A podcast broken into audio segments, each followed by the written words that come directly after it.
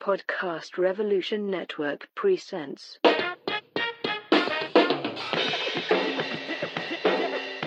The Way with Anoa.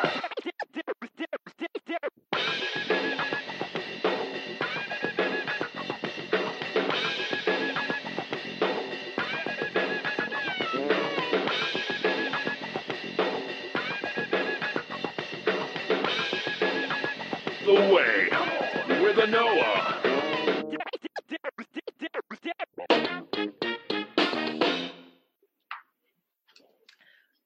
Greetings, everyone, and welcome to another edition of with of the Way with Fanoa. Happy New Year! Um, took a little bit of a break during the holidays because you know sometimes that's what we need to do to regroup and re-energize. And we are now here, um, back beginning of January. It's 2019, like wild. And you know, going into January, there were there are so many different like calls to action for various different things. Unfortunately, we are still in the middle of the government shutdown which is ridiculous over that stupid wall that Mexico was going to pay for, right? But never was going to pay for. Um, but but but another call to action that many of us have seen um, trending and across social media was um, clemency for Cyntoia Brown, right? Um, and it just so happens that today, uh, Governor Haslam from Tennessee actually did grant her clemency. Finally, um, I know a couple weeks ago there was a grant of clemency to several individuals and her name was not on the list. But people you know continue to make calls and write. And i'm really excited because i'm joined by two amazing people. Um, the first is someone i mean she's my love and when i first met her in real life i was super excited i was like oh my god you're the clarissa and she was like i have no clue what you're talking about i'm just clarissa i just exist uh, clarissa brooks is an amazing young organizer here in Atlanta. And apologies, you guys, I don't say young to be rude or anything. I say young because I'm just impressed and just in awe of your awesomeness. Um, and then I'm also joined from from Nashville, from both BLM Nashville, uh, Marteze Gaines. And, and and and you know, if you guys have been following what's been going on the last several weeks, last couple of months, like they have been that center point on the ground um, there was a really amazing like guidance, like you know, sample call uh, sheet and like all types of other resources that just came out of their chapter that I think were really, really instrumental for helping um, other folks be able to take the initiative and have their own call parties. I know some of the um, ladies that you know did call phone banking here in Georgia for Stacey Abrams. I remember that was one of the things that they were very thankful for because then they in turn were able to do their own little call sessions and stuff like that because they had a clear script with the issues right there. So, so Clarissa Marteze, thank you so much for joining me this evening. Definitely, thank you for having me. Same. Thanks for having us. Yeah, um, definitely. So, um, Marteze, I'll kind of just start with you. Just, just, just, just like being in Tennessee and with dealing with this case. Like, kind of, how was it? You know, in terms of like ramping up the advocacy and stuff around making this like a, a, actionable demand. I mean, I know there have been a lot of people who've been working, you know, around this for a longer period of time than what we just saw in social media the last few weeks and months. But like, just can you talk to us a little bit just about like just the on the ground effort and the organizing, you know, with with your uh, chapter and then just other partners. Yes, most definitely. First, I want to start off really quickly. Like, um, so I'm actually from Baltimore originally. I moved down to Atlanta. So Clarissa and I have been organizing together for the past few years. Um, and it's been so interesting because I moved to Nashville in August. Um, and I heard of Cyntoia's case, but I had no clue that Cyntoia was in Nashville at the time. So it was so interesting when I did find out um, about Cyntoia Brown being here in Nashville. Um, I joined BLM Nashville's chapter, um, and I just realized, like, once I found out, I was like, there's something that must be done. Um, and so uh, there was myself, uh, Brittany Paschal, and Justin Lane um, and a few other folks, but we decided that we needed to go um, interrupt Governor Haslam. So Governor Haslam was doing a forum on education um, at the library and said, well, this is a public space. He's a public official, and we're going to go make some public noise. Um, and so for us, it was important that um, we brought Cyntoia's case back to the forefront of his mind. Like he was about to get out. Well, he's he's actually about to leave um, his governorship soon. I think that's the 18th or 19th. Um, and we knew that this needed to happen at this moment. Um, so we took that opportunity to go interrupt him, and we hadn't stopped since. Um, um, it's been it's been really interesting. Uh, one uplifting the work that other folks have been doing for years, um, but then also again putting a different spin on it with the interrupt uh, interruption of Governor Haslam. Uh, we shut down some streets last Saturday that just happened. Um, and we did the National Week of Action, which included all those phone banking, um, right. uh, letter writing, and all of that good stuff. So it's, it's been interesting. Right, right, right. Really, really, like I said, that's really good stuff, and I appreciate the context too. You know, being able to amplify the work, and and then also the shutdown that. Right, thank you for bringing that up. The shutdown that did happen because that really did like kick it up and kick it up a notch and I really think that that having you all just like right there directly, like you said, it's a public space and public noise.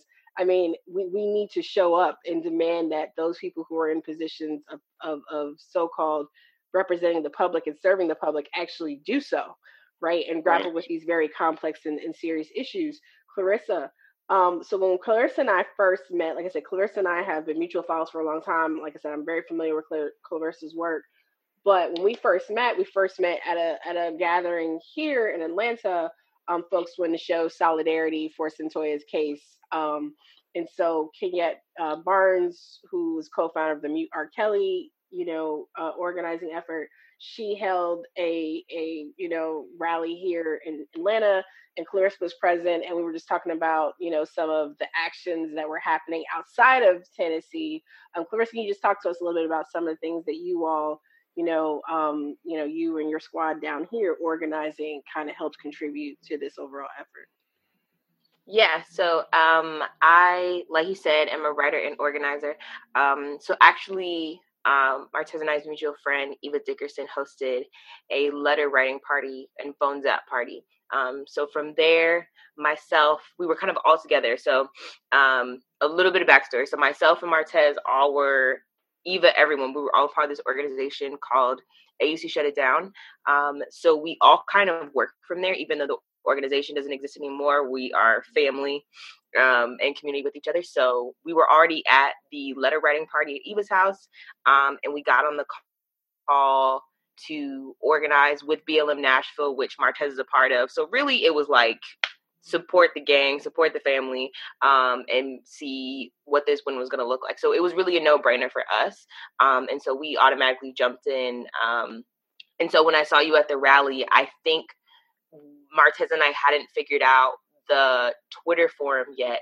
Um, but from there, myself, Marteze, Brittany, and Justin organized a Twitter forum I think it's maybe the second week of December, um, just to get the word out and give people like basic information mm-hmm. about her case.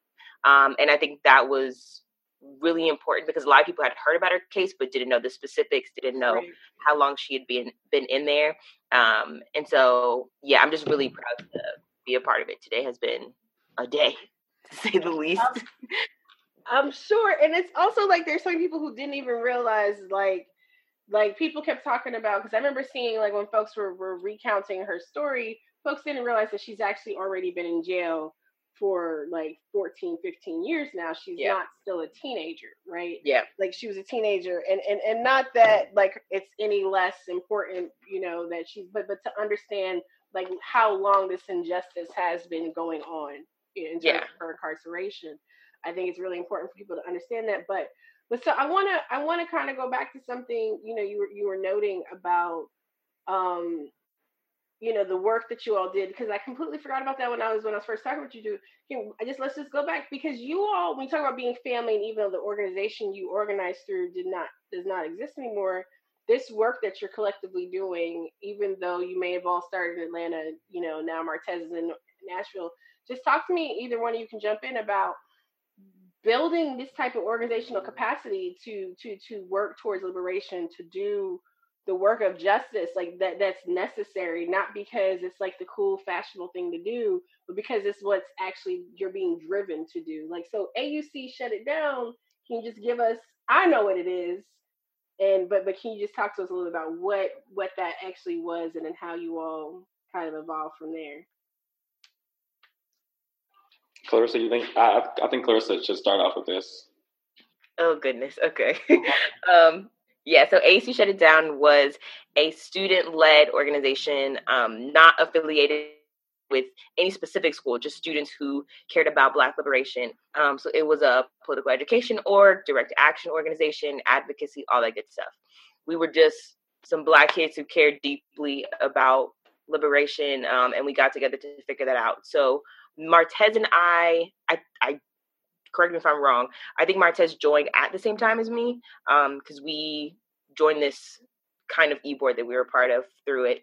Um, but we joined AUC Shut It Down um, during Hillary for Who. So we were the students that disrupted Hillary Clinton in 2015.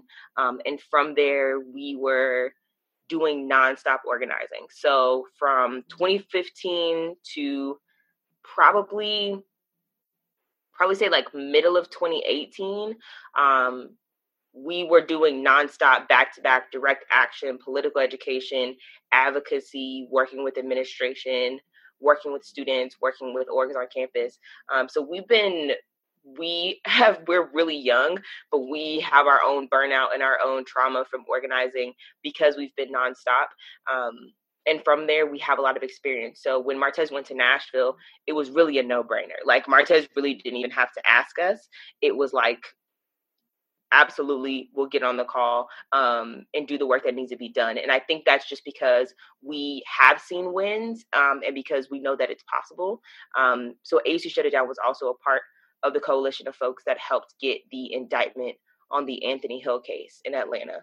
Um, so we we've seen our fair share of losses, but we've seen some really amazing wins. So I think that it really was not a question for us to help out in whatever way we could. Yeah, and to jump in really quickly. It's so funny to add a, an amendment to that story. Um, I actually joined after Freddie Gray was murdered. So it was in the um, spring semester of 2015. But the funny thing is because like, and I think this is a testament to like how close we all had, uh, how close we all got, and how our mm-hmm. stories seem to meld together. Most of us that like you know still talk about AUC shut it down, we joined like right after one another in such like a ripple effect but it's so funny because like our stories have melded together so much that it's like we just been in there. We we've just been there and we operate through that. And so when we were doing stuff on the ground, like Clarissa said, I just knew like I'm hitting up the folks from AUC Shut It Down. Even if the organization, you know, title doesn't exist, that runs through our blood. Um, and I just knew for a fact that those folks, my folks, my family, um, would step up, and I knew that they would do what they had to do on, on in Atlanta. Right, right.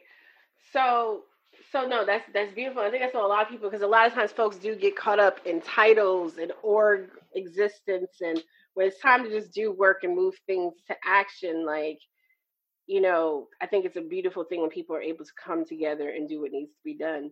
Um, so just just just just thinking because I know Clarissa, you had like some tweets earlier today, just just kind of going through and talking about putting into context what this meant, and I just wanted you know, I mean maybe Marteze, I'll start with you like uh you know there's been this has been an ongoing struggle you know uh uh Cyntoia her family organizers in Tennessee other folks have really been working hard for a long time for this to happen and advocating around her case but there are many Cyntoias in our system right? Like um for for there there are so many other names that don't actually even get to the same level uh of this like so so what does it look like to try and shift? I mean i know we're it's it's a good day to not even to only have helped done a little bit on twitter to made a phone call like it still is an amazing feeling because i can only imagine how folks who've had more of an impact and direct role in this field but like how do we start driving advocacy more concretely in this in this like area on these issues to to really address you know the persisting I mean, I hate to keep using the same word injustice, but I mean that's that's what it is. Like we have a system that is set up to not only penalize but subjugate, you know, those who are being victimized and brutalized in various ways versus actually giving them the tools and resources they need to, to, to get out of those situations. How do we, you know, help share these narratives, but also help organize in a way that can, you know, free more people or, or, or start shifting the way we're even dealing and interacting with people in these spaces? I, didn't know who the, the question was for, but uh, to jump in, I think that something for me and, and then the philosophy that I think I've operated through is that I'm a, I'm a prison abolitionist. And so Cyntoia's case is just one of, of many cases, one. Um, but we're really fighting for the dismantling of the prison system in general. Like that's just what we're fighting for.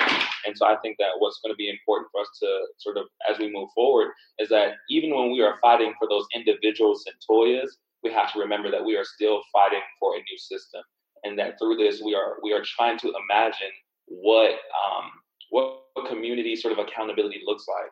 Um, I think that's something that it really it just takes our our wildest dreams, our wildest imaginations, um, to really figure out how we can hold each other accountable in in our communities um, without sending folks to jail. Um, and so for for us, that's that's the way we operated through this whole time. We knew that Cyntoia did a lot of things while she was in prison that you know makes her uh, a, the perfect person to be released. Um, but we operated under under the assumption that she shouldn't have, she should have never been there in the first place, and that folks should never be in prison in the first place. Um, so I think that if folks sort of operate under that, then it makes the work. Uh, you start to see the work a little differently. Mhm. Mhm. No, I definitely appreciate that. Um, and and, and I think when you touched on you know being a prison abolitionist and also framing her case in the context of an overall, you know, way of approach. I think that's really important and helps with being able to direct more of this work going forward. Um, but one of the things, so Clarissa, because that's what I got confused. I apologize, you guys, when I was trying to ask a question. Clarissa, what I wanted to ask you about was like one of the things that came up earlier was the fact that you know Cyntoia has been granted clemency, but she will be on parole for the next ten years once she's released you know so um, i think it was framed as like you know 24 years in a state control and and there's this this conversation that i'm seeing play out like do we are we happy about these things? Like can we can we can we enjoy this as a win even though there's still this other still like other thing that's attached to even what what seems to be a win or finally justice being served? Like like do we do we immediately jump to what else is not great about the situation or do we at least take a moment and breathe and and and, and be in this moment for right at least just for right now? Yeah um and i definitely want marteze to jump in here too so i think that's something i've been thinking about all day too just because just being transparent like I was like literally. So when I found out about this, I call, I went to the bathroom, cried, of course, um, and called Marteze on my lunch break and was like, "This is a huge deal," um, and just talking about how this is history changing and that these wins are important. Um, and then the rest of the day, I was just seeing people critique it and be like, you know, like she's still on parole and like getting those details are really important and i think it's important for us to know that um, but i think it's also important to think about the fact of like two weeks ago when we did the twitter forum when we were on the phone calls trying to figure out what to do like we were not sure if she was going to clemency at all. Um so i think i don't know i i think i just i think i'll say for myself i want to enjoy this moment I want to enjoy this moment and realize that in August, Cyntoia will be out of prison, will still be under parole for 10 years. Um, but that I know for myself, I'm not done, and I'm going to do everything I can to make sure she has all the resources she needs when she's released. Um, so, yeah, I think for myself, I'm gonna enjoy this. You know, I'm gonna order my Chipotle and be excited by the fact that something that I did helped. Um, but I also understand that we are all under surveillance and that parole is definitely not an answer and that her record should be wiped clean um, because she was never supposed to be in prison in the first place. Um, because survival sex work is something that we have a hard time acknowledging. Um, and I think that with the conversation around sexual assault and sexual violence, and even with the R. Kelly docu series, um, it is opening up conversations to where people can listen. Um, and be there for survivors in real ways. So I'm hoping that's what the win is, is that in August, I can get on Twitter and be like, hey, y'all, here's a link to a GoFundMe. Hey, y'all, housing's been secured. We need to make sure she's good. You know, I want that to be the win, but I think automatically going into critique, especially for folks who have been on the ground, like we we get we got to take a breath. you know, like one second to let the moment sink in. Yeah, and, and to jump in on that, I think I, have seen all those critiques today, and, and I think even for myself, I had to sit, sit there and reckon with like, yes, this is a win. Yes, she has parole. Yes, she doesn't get out to August 7th, which, by the way, August 7th will make 15 years exactly when she'll uh, have been in prison. Um, but I had to think about that to myself today, and I had to realize like this is a win. This is a win. And I think it's very easy for us on the outside to critique this from this academic sort of lens, but we are not the ones that are sitting in prison. And so I think that it's important because even though she has to, you know, be on parole for the next 10 years, she does not have to spend those 10 years in a concrete box. And I think that's that is a win. That is a win. And I think it's important that we celebrate that win, but also recognize, which we know in the first place, is that the struggle isn't over. Um, so we can take those wins and then celebrate that. And then the next day, keep moving with the struggle until all our people are free. Um, so it's a win. It's a win. Yeah, like so I I love the way y'all both, you know, hit that too, talking about because I think we need to redefine what it means to win, right? Like I think we're socialized to think that winning is this one like def, definitive goal. That's just it and we're done. And I appreciate what you just said, Marteze, about how, you know, this is a win, but that doesn't mean the struggle is over, right? That doesn't mean that there isn't more work to be done. I mean, obviously there is way more work to be done, but it's good to sometimes recognize these different wins that do come along because sometimes they're few and far between, and we need something to kind of fortify us, you know, for the next battle, for the next go round, because there are so many other people still in the system. And and Clarissa, what you touched on about survival sex sex work, about you know those who have been victimized through sex trafficking and other forms of abuse, you know, in, in these different power dynamics. I mean, these are different com- different type lanes of conversation, but the way they intersect in terms of the way people are penalized in the criminal justice system, I mean, there's a real conversation that needs to be had. And and I think the one recurring point that I saw that I definitely agree with everyone's like, she should have never been in there to begin with, right? Like like when you look at the facts of her case, I mean, no one should be in a box, period. But in this case, we're talking about someone like even if you were someone who believed like you should have people who go to jail, she should have never gone to begin with. Like it's just it's just it's just walking through all this stuff today has just been like wow, there's so much to discuss, but there is this win that still should be, you know, reveled in and enjoyed. So thinking beyond like this, what is next um, I know, Clarissa, you just said, you know, we have until August. Uh, um, so making sure that there's support and stuff for her when she's on the on, you know, when she comes out. You know, what is next for the for the different work that you all are doing, or what? How do you see this, you know, moving forward into other work or other cases, or what do you see happening? Clarissa, I'll start with you yeah, I was actually, um, of course, the organizer me was already like, okay, what is the next event that we can figure out?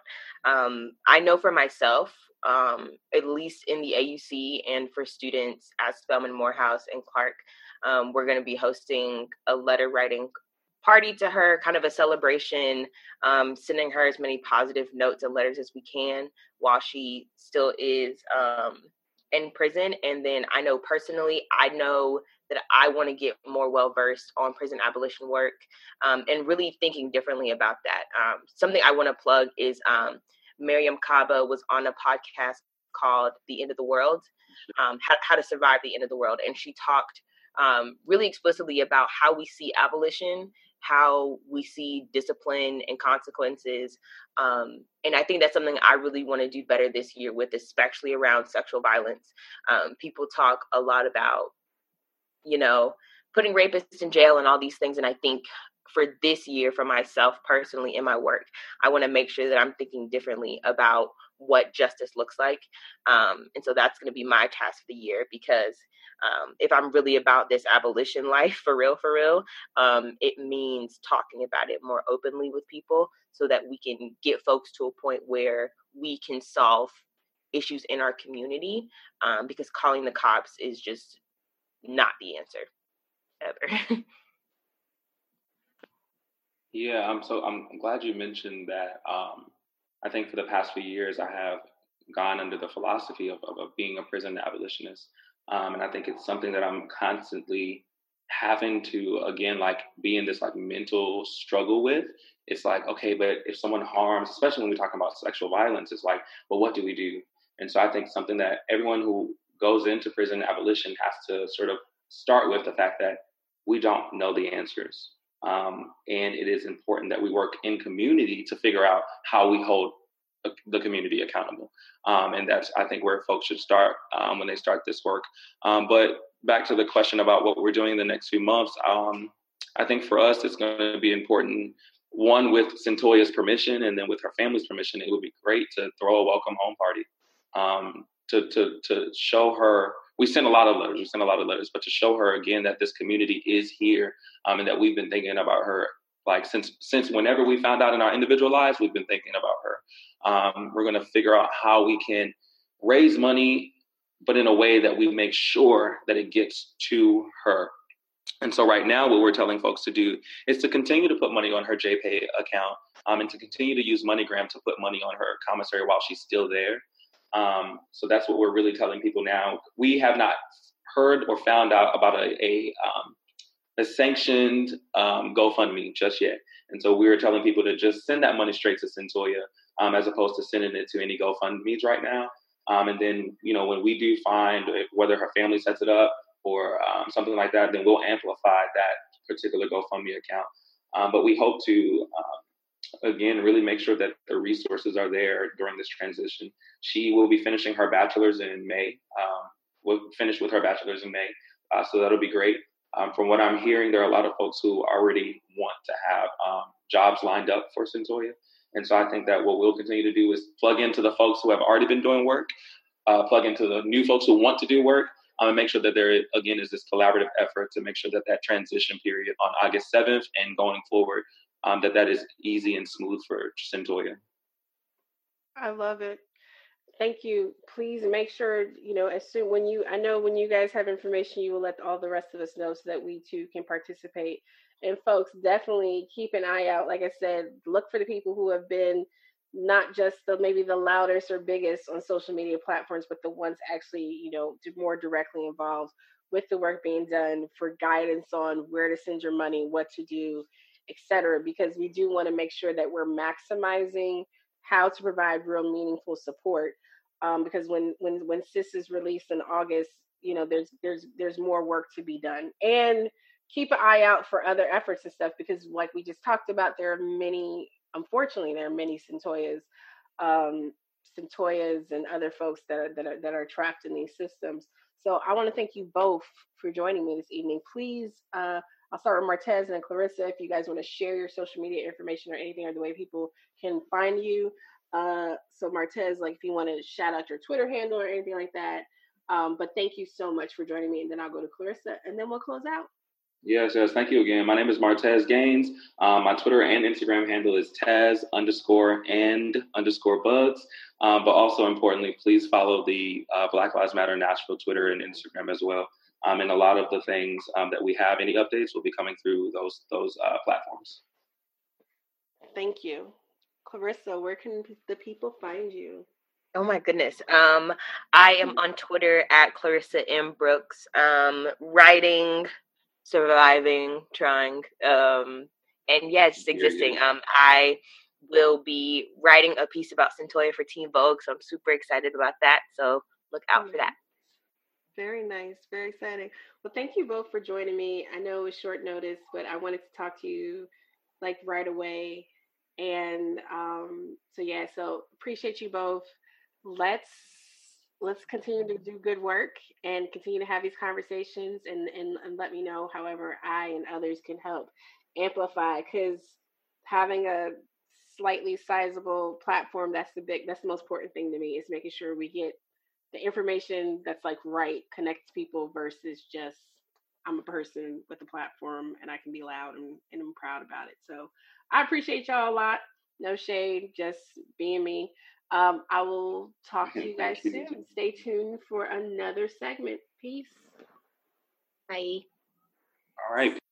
Greetings, all. This next segment is a conversation I was proud to have uh, not too long ago with two writers um, who put out pieces with Rewire.news looking at issues in forced sterilization um, of Indigenous women in Canada and the United States. Um, earlier this year, Mary Pember wrote a, a, piece that looked at the history of sterilization of Native American women, and also uh, uh, Mary Annette talked a little bit with us about a really amazing documentary that has come out as well.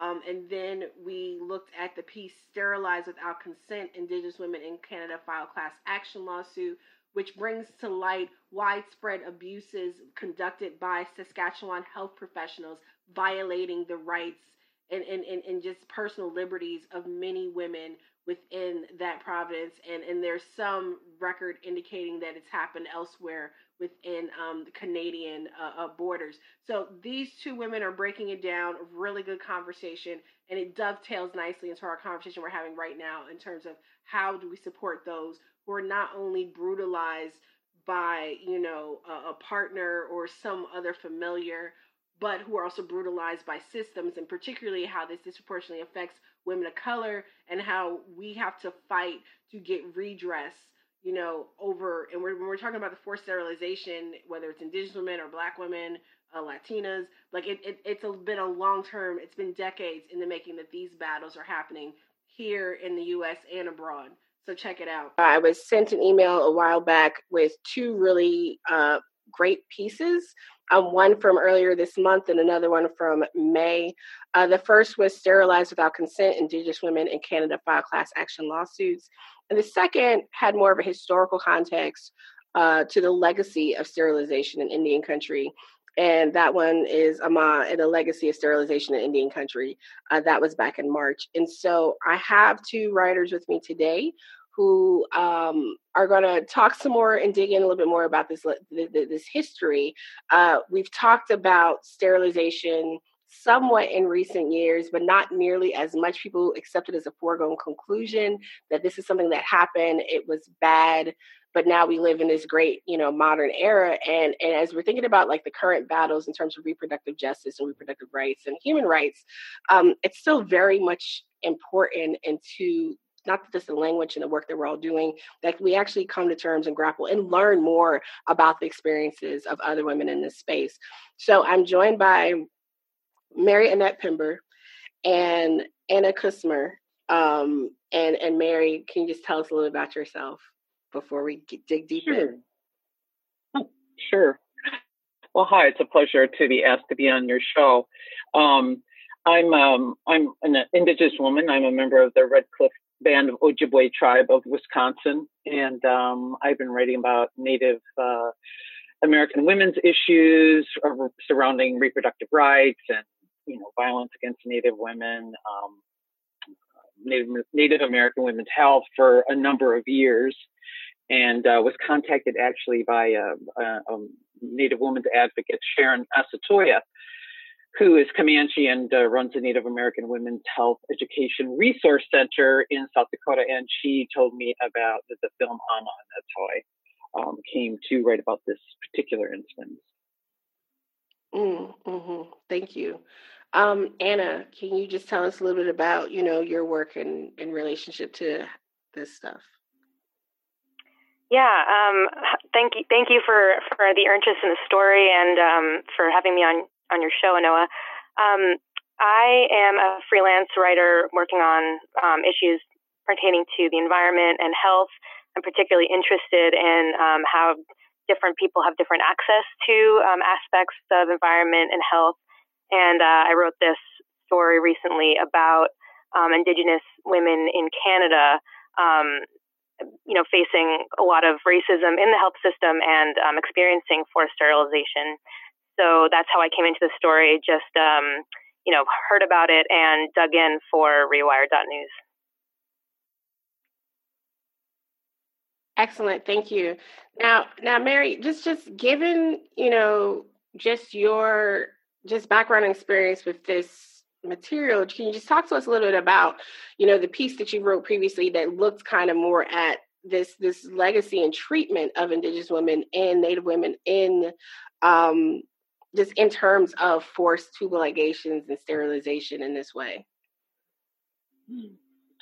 Um, well, you know, it's difficult to find a number, by the way, mm-hmm. regarding the uh, um, the number of women, Native women who are sterilized. It's, it's been, you know, quoted from, oh my gosh, from just thousands to many of thousands. But um, the investigation into forced sterilization or sterilization without consent um, was actually spearheaded by um, by a senator um, from South Dakota, um, Aber, Senator Abourezk, who was really instrumental. He was on the uh, Senate for I forget what the committee was called then, but um, it's like the Senate committee committee for Indian Affairs, and he wrote a, a letter calling for a congressional investigation. Um, many of his constituents had uh, complained about this, and also concurrently um, about a number of uh, like drug tests that were done, you know, involuntarily, like on Native kids in boarding schools, and and also I think on patients uh, within Indian Health Service. So the interesting thing, though, about um, the sterilizations of that era on Native women, it was part of a much broader um, kind of the milieu that uh, you know this whole like eugenics movement had begun. Oh my word, you know, back in around the like 19 teens or something, and and it sort of reared its head again in the uh, 60s. There was this book written by um, called The Population Bomb by Paul Ehrlich. And it was just sort of formed like it's I gave birth to this social meme of this this paranoia um, that there was this coming apocalypse associated with um, with, with, overpopulation, and particularly with overpopulation of you know uh, poor people, really, and people of well, mm-hmm. and then by extension, people of color, um, mm-hmm. and subsequently, you know, it was it really shocking how it became part of federal policy. Um, and Native women, arguably, might be among were not the greatest impacted population. Um, California was especially um, enthusiastic about their sterilization program, and South Carolina, I think, sterilized like almost eight thousand people, including you know children, boys. And they actually have, um, I think, in 2012, um, there was a push, and I think they actually passed a law for reparations for people who were sterilized. And I don't know if they've actually, and then of course there was some, and there was some trouble regarding those uh, reparations because it was found that that would go against people's uh, receiving like um, you know Social Security and Medicaid. So uh, I don't know what has. I haven't, unfortunately, I haven't kept up with um, what has. Uh, I think it was like in 2015. It was called the Eugenics Compensation Act. So it was really part of this um, milieu about um, you know demonizing poor folks, and then by extension, people of color. Mhm. Mhm. No, I, I I appreciate also that comment comment uh, uh that backgrounder about like that the book and the popular that that fear. I remember um just hearing just accounts and my mother and other folks just talking about like in north carolina with sterilization for sterilization of black women um that happened for a long time and in into that same period, 60s, maybe if I remember correctly. Oh, I'm sorry. Thank you. Thank you for correcting me. It, it, that's a very important correction. It was North Carolina. Terribly sorry. Oh no, no, no. I wasn't. I didn't. I, I, I was like, wow, California too. But, but I think to your point though, it was so pervasive. This mentality. Mm-hmm. Like you were saying about poor people and people of color in particular, which we tend we're disproportionately represented among those targeted right in these these poverty elimination type programs I think to your point, though, it, it, it, the pervasiveness and how there's a story that needs to be told. Told, we can't just like discard and act like, oh, that was another time. Um, you know, I was reading, you know, in your piece and was talking about how like there the authority like apologized or one of the women you were talking with was saying that, you know, apologies and money cannot give me back my babies. And that yeah. just was so powerful and just really resonated very strongly with me. Um, the thought that you know something so precious and sacred is taken away from people without without their consent without any type of conversation or real recognition of what is being done to them and to really a whole group of people. Yes and you know um, you know interestingly not only has the indian health service or the us government not apologized they've never admitted that it happened they have admitted, you know, publicly, they did, um, the Indian Health Service did release a memo that admitted that they may have not precisely followed all of their guidelines regarding surgery. And that's really about it. So versus, you know, North Carolina, which I think, you know, by, you know, the act of actually coming up with this, this um, um, eugenics apology act. Um, mm-hmm. Um, that's the thing. I think there is, you know, this eugenics compensation act. I think, you know, the United States has really never apologized to Native people. There was kind of an apology buried some years ago, just in general for some of the misguided federal policies, you know, rooted in assimilation um, um, thinking. I think this was back in oh, like 2012, but you know, I think there's like a real fear on the part of the U.S. government if they ever go down that path of reparations. There's a whole lot of other people that are going to be looking at reparations for many, many policies. So, the, you know, I think even just getting it admit somewhat of an admission that I just didn't follow some policies was, um, you know, somewhat it felt like somewhat of a win. Now the um, the woman that made the Ama film and uh, also Charon Asetoyer and some other Native women are they have um, put um, a petition online um, asking the U.S. government to apologize. Mm-hmm, mm-hmm. We'll definitely have to look for that link for the petition and get that, you know, up and, and, and pushed out and shared along with this episode. Um, Anna, can you just talk to us a little bit about um, this this uh, class action lawsuit that is happening in Canada? Yeah. Yeah, well, to build on um, what Mary was saying about the history in the U.S., um, Canada has a, a, similar history of um, eugenics policies. Um, and but what we find with this class action lawsuit um, that was just recently launched a couple months ago is that this is still the mentality of um, of uh, you know this this uh, treating um, Indigenous women differently in hospitals and undermining their bodily autonomy. This is still very entrenched in Canadian healthcare systems. Um, so in Saskatchewan, what we're ha- what we're seeing now in this story is that there are two women that are you know representative plaintiffs in this class action lawsuit um, who talk in detail about their own experience, uh, traumatizing experience, being sterilized without their consent. Um, and since their story has come to light, and in the past couple of years, over 60 women have come forward um, and contacted the law firm to say something very similar happened to them. Um, they're extremely horrifying stories, actually, about their experiences um, being um, treated terribly. Um, you know, sometimes being told that uh, they couldn't. So, in general, what's happening, what was happening in these hospitals um, is that women were coming in for birth. And then in kind of the fraught, uh, hectic time right after birth, um, they were either kind of encouraged to get the sterilization procedure um, and not really told exactly what the details were. Some were told it was irreversible. Um, so some were told that it was reversible when it, in fact, it's not. Um, and these women had just given birth. I mean, they were they're not in the correct state of mind to make such a decision. Um, and I think a lot of some doctors basically knew that. Either they knew that um, consciously or subconsciously. Um, and, what we know is that these women are, are treated differently than than other people that are brought that are that come to these hospitals. So um, women have suffered immensely from having this happen to them.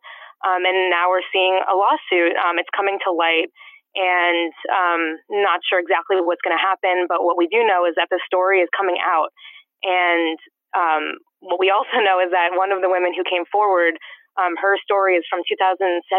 You know, it's practically yesterday. This is absolutely still happening.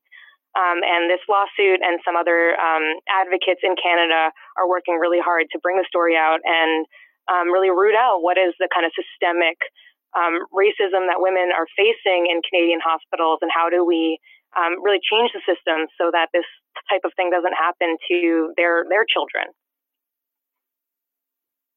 Yeah, absolutely. Especially when you think that, you know, people think like, oh, that was so long ago or that's a bygone era. Like you said, 2017 is just last year.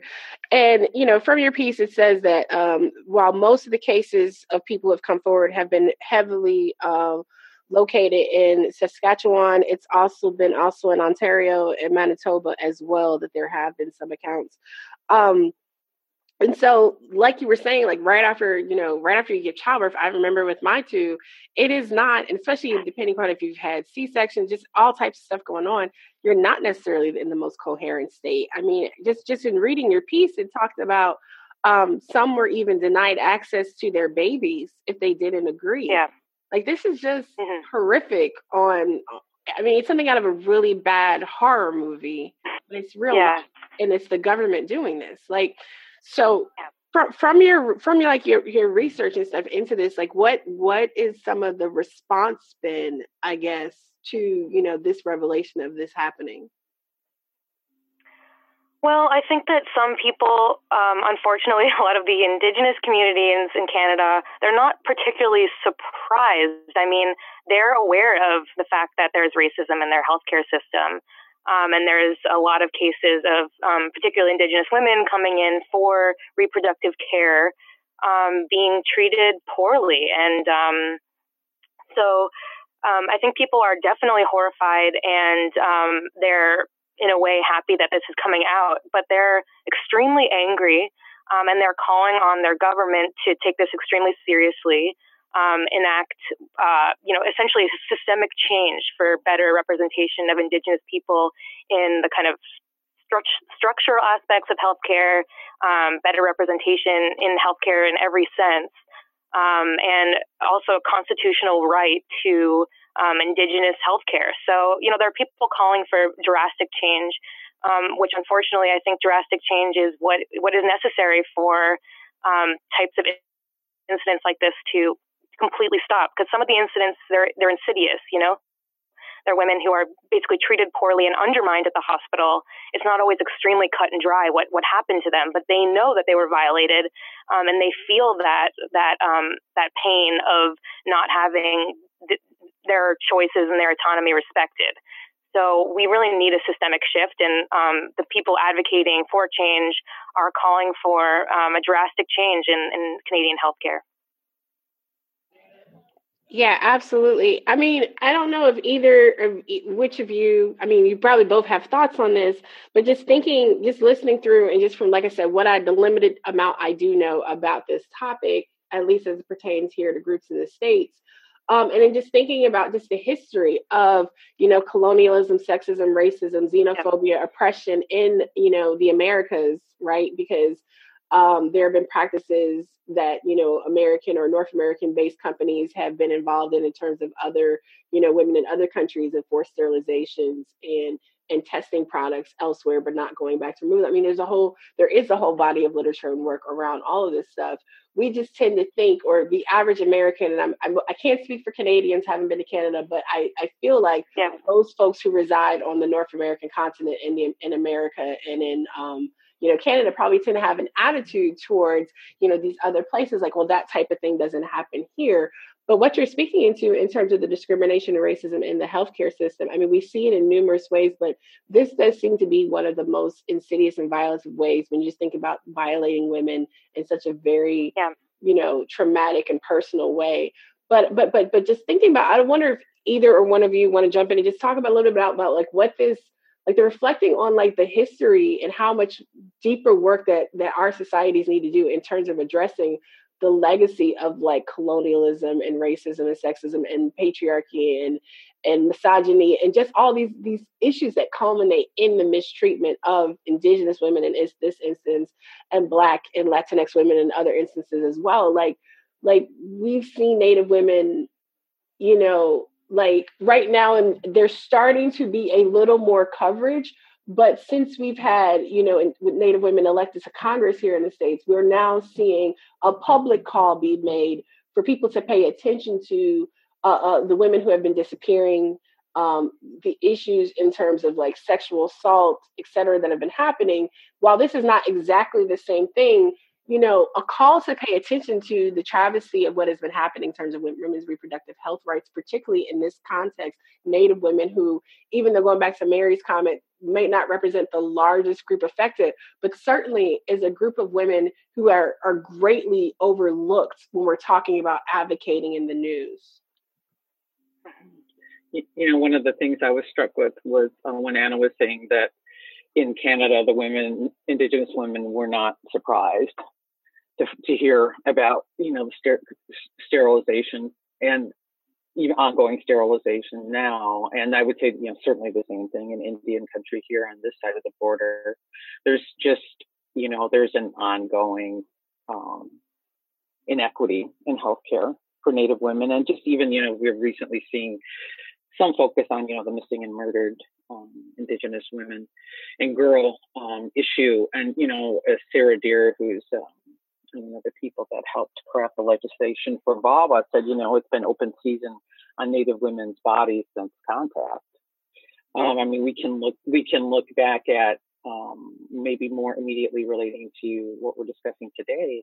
Um, I was just writing about the Indian Child Welfare Act, and you know, it was until 78 really that there was just you know i think it was like 25 to 35 percent of native children were fostered out or adopted away and a lot of those um, adoptions occurred at bedside when the women um, had just given birth yeah. and were at their weakest points so and this is you know often often in you know hospitals public hospitals, you know, that receive public funding, and and these various adoption advocates, you know, would uh, have access to them, um, and that was, you know, just part of public policy.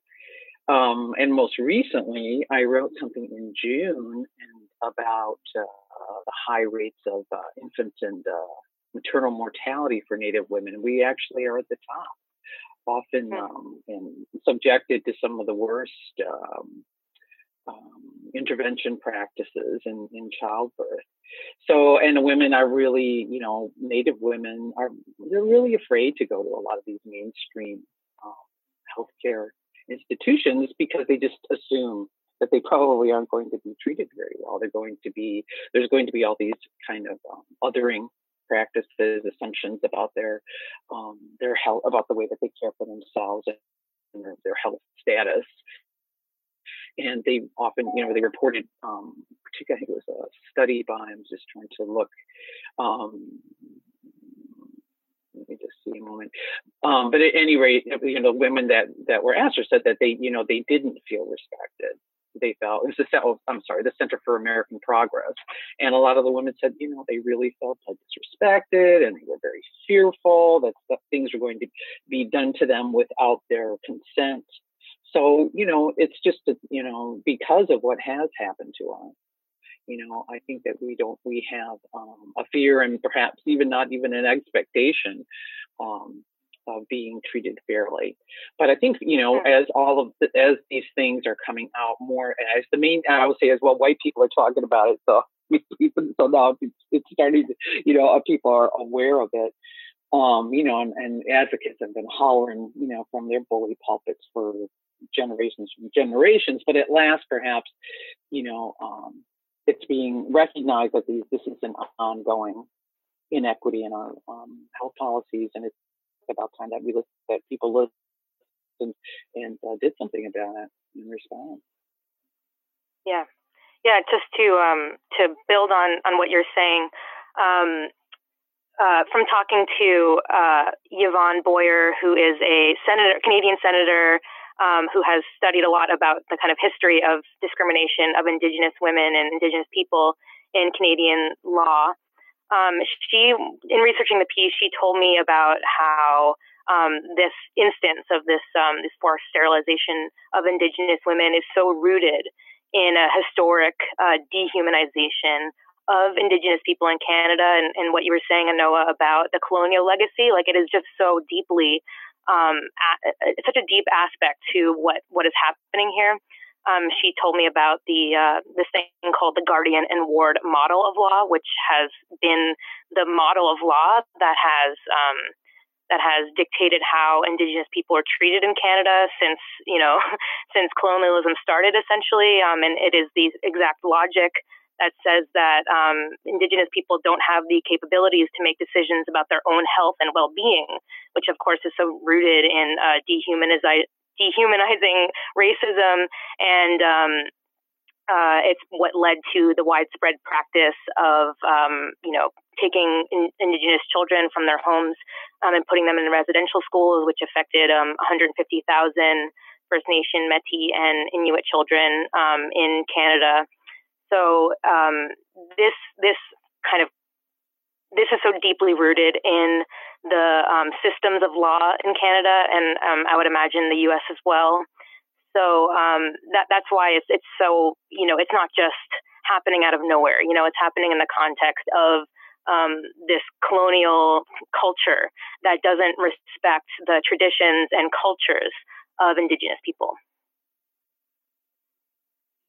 No, I really appreciate both of you in that additional context because, wow, you know, talking just specifically about the issues affecting women, you know, particularly in this one singular context, you know, forced sterilizations is super important. But I appreciate both of you, uh, and I appreciate Mary you really bringing in about the um, about the adoptions, right? Um, and and how children are literally being not even just taken away from their their mothers, which is super problematic in and of itself, but also in many of these instances being ripped away from their their would be communities and culture. Like they're, they're they're being completely cut off right? So so it's it, it's another violation of another human rights level in terms of children and access and and and it's it's just I don't even know where we live. We get fed all this BS about the country we live in and the freedom and democracy and and like equity and all this other stuff. And you can look back historically of all these battles, but we're still fighting so intently and so desperately to protect and preserve you know uh, uh, uh, people's identity people's way of life community and again just basic human rights and decency like like very rarely would you ever see this happen to a, a white mother and child this this forced separation. It very rarely. If if it does happen i'm going to say it's very rare that it happens but we do see this and we probably i'm sure when they if, you, if we were to look at records seeing what happens with native families in this context it probably you know dwarfs you know how it might happen in other groups but what are some of the things that, that from you from you all's experience what are some of the things that we can do to i hate the term allies personally but to show support for different efforts or work around these issues? How can we help lend value? You know i mean we, we all know obviously we can lift and share the, the work of folks like Mary, of other people out here who are trying to raise the alarm about these issues. But what are some other things that maybe that you all can think of that we can do to help contribute not only to the discourse, but actually maybe to some of the movement and action around addressing these things? Um, this is Mary. Um, this, actually, the Ama film is, I think it was like just a couple days ago, has premiered at the Global Health Film Festival in London. Um, and their the hope is, and I think also if you, I'll try to find a link. There's sort of a very interesting story of the film how they just sort of uh, it was this British you know white woman who made it who was she was making a documentary film about Vivienne Westwood. I don't know. She came to the U.S. and heard about this, and for whatever reason was moved to pursue making this film. Um, but the goal of Charon Asetoyer, um, who's as I mentioned is she's from the Yankton in South Dakota, is, to, is to show the film like at powwows and, and just at various uh, Native gatherings to, you know, to let uh, young Native women know and to let other Native people know that this happened, and a lot of the uh, survivors are still with us, and just sort of gain an awareness. So I can, you know, when if and when I find a link exactly to this uh, petition, I can um, send that to you and I think maybe the other thing, although although I am very, you know, I'm really pleased that um, a lot of these stories about, you know, this um, institutionalized racism and, and health inequities are, are are are being, you know, um, written about and published in the mainstream press, I, I do sort of struggle with, oh gosh, you know, we've been hollering about this like forever, and, and now just because it's like it has, it's like to me, it's sort of um, the, the mainstream world, and I mean, I guess mostly white folks have to find language to describe it, and then when they find, you know, like a syndrome or something, they just love to to uh, spout that. But I think that I would beg people to look a little bit more. You got to take a little deeper look, you know, into what powers these um, you know these policies and what is the ongoing what is what are the roots of colonialism if you will? And so that's a new now all of a sudden we're talking about colonialism. And actually i have an editor who's just um, a native editor who's forbade the use of the word now because it's so popular. But um, you know this goes way beyond a social media that's uh, a popular social media. I mean this goes into some very deep issues of racism and um, othering of um, particularly i think of indigenous people and I would encourage people to take more of a historical look. And it would just require some reading, you know, something we can do. Thank you. Um, Anna, I don't know if you have any thoughts to add to that. Yeah, I mean, I echo everything Mary said, um, and you know, I think continuing to talk about it, um, you know, educating yourself, as Mary said, on the the roots of this stuff. You know, realizing this is not a flash in the pan. Um, this is um, you know, a systemic issue that is rooted in our our shared history um, that we all are implicated in in some way or another. Um, one one quote that um, really got me from the the research in my story, the uh, the lawyer who is um, the the lawyer who is representing these women. Um, she said, uh, "At what time does inaction in the face of knowledge become intent?" Um, and that really struck me because it means once we know about this, you know, it is all anyone who learns about this, it's our duty to not um, become complacent about um, the people who are, you know, being really unfairly treated in our society. Um, and so I think um, to be, you know, to like not to not um, forget or, you know, think, oh, that's unfortunate. You know, like we have the power to, to change our systems and to learn about our history and, and realize how we're, we're implicated. Um, and I think we have to, um, you know, all of us um, start taking this, you know, even more seriously and, and putting these stories at the, the top of our minds. Great. Well, You know, I think you I, both. I, I want to. Oh, no, go ahead, Mary.